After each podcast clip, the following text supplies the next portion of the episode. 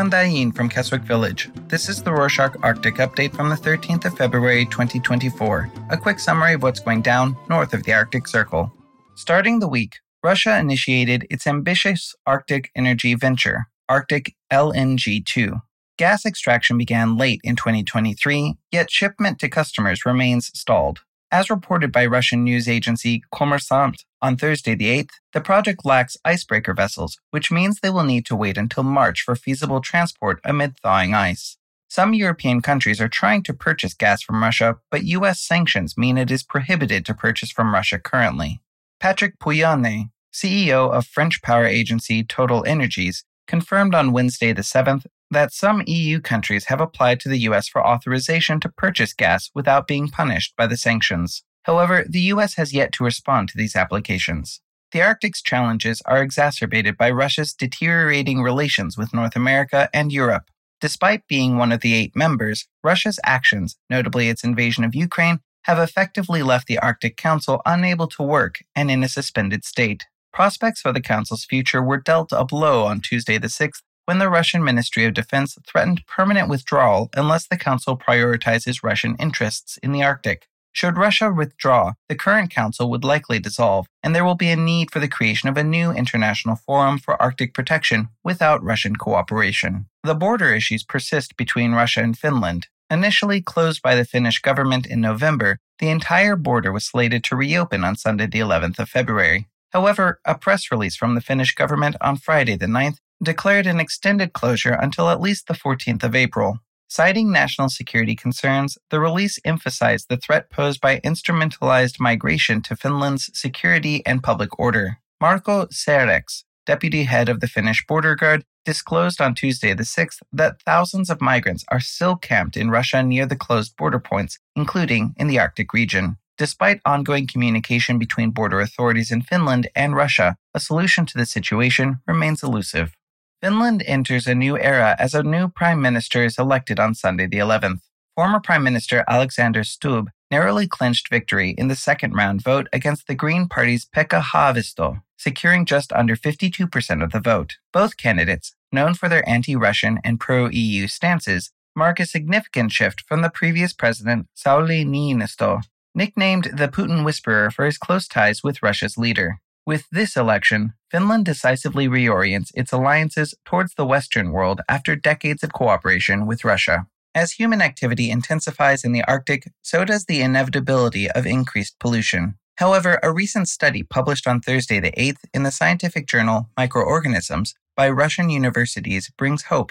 Biologists have identified strains of bacteria thriving in cold, heavily polluted environments, particularly with petroleum products. These bacteria possess the remarkable ability to decompose hydrocarbons like petroleum, transferring them into soluble forms that harmlessly dissolve away. This discovery offers the potential for self purification in the Arctic. Further projects are planned to assess the effectiveness of these bacteria across contaminated Arctic zones, addressing oil products and heavy metals. Iceland experienced deja vu as another volcanic eruption occurred outside Grindavik on Thursday, the 8th, marking the third eruption in as many months.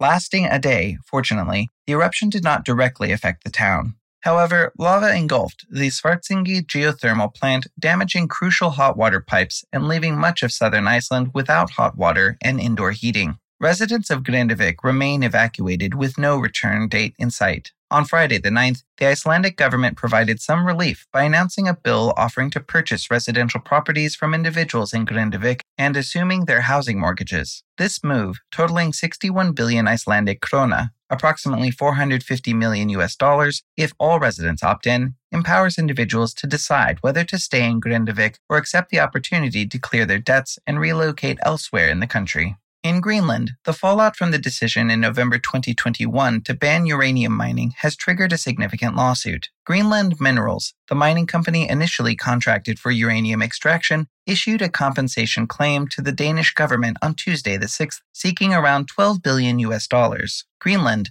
a part of the Danish realm, originally granted the license to the company in 2007. Greenland Minerals argues that it has incurred losses from the investments already made into the project and anticipated future income. However, both the Danish and Greenlandic governments swiftly rejected the claim. The case will now proceed to a state arbitration court for resolution. In Sweden, a derailment of a fully laden iron ore train in mid December continues to paralyze the country's iron industry. The railway line on the northern border of Sweden and Norway was scheduled to be cleared, with normal service resuming by Thursday the 8th.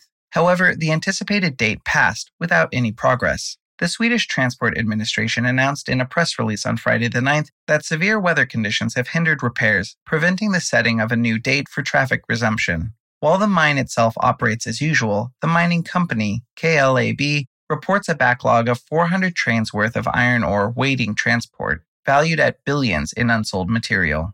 Alaska parents received amazing news this week as the state's House Labor and Commerce Committee moved forward with a bill to establish the Alaska Paid Family Leave Plan, reported by Alaska Native News on Tuesday the 6th. The proposed program offers 18 weeks of paid leave for state Alaska employees, a significant improvement over the current unpaid leave period of the same duration. Additionally, private sector businesses have the option to participate in the family leave plan. Representative Jennie Armstrong, the bill's sponsor, aims to enhance Alaska's appeal for recruiting and retaining skilled workers. The bill has progressed to state financial committees for further review and approval.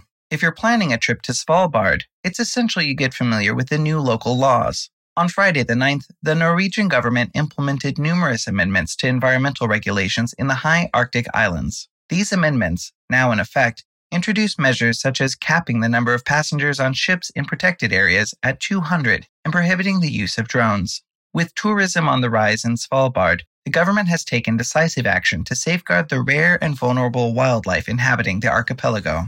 The Norwegian Arctic city of Bodø was named the European City of Culture, starting its term on Tuesday the 6th. Despite recent hurricane damage, the city saw improved weather for the festival's opening ceremony, attracting thousands of attendees. The Norwegian government provided approximately 10 million US dollars to support a year of events, including Northern Norway's first Festival of Light. However, Bodø seeks additional private sponsorship, stating the government funding isn't sufficient. It's never a better time to visit Bodø, and for a full schedule of events across the year, a link is in the show notes. Did you know that there are 21 known bee species in the Arctic? Despite the limited research conducted on them, Arctic bees play a crucial role as pollinators, akin to their counterparts in warmer regions. A recent study published on Thursday the 8th in Ecosphere by Cornell University sheds light on the unique behaviors of these bees. Researchers in southern Alaska discovered that Arctic bumblebees build a nest containing a main nest structure along with a smaller separate structure acting as an outhouse for bee waste.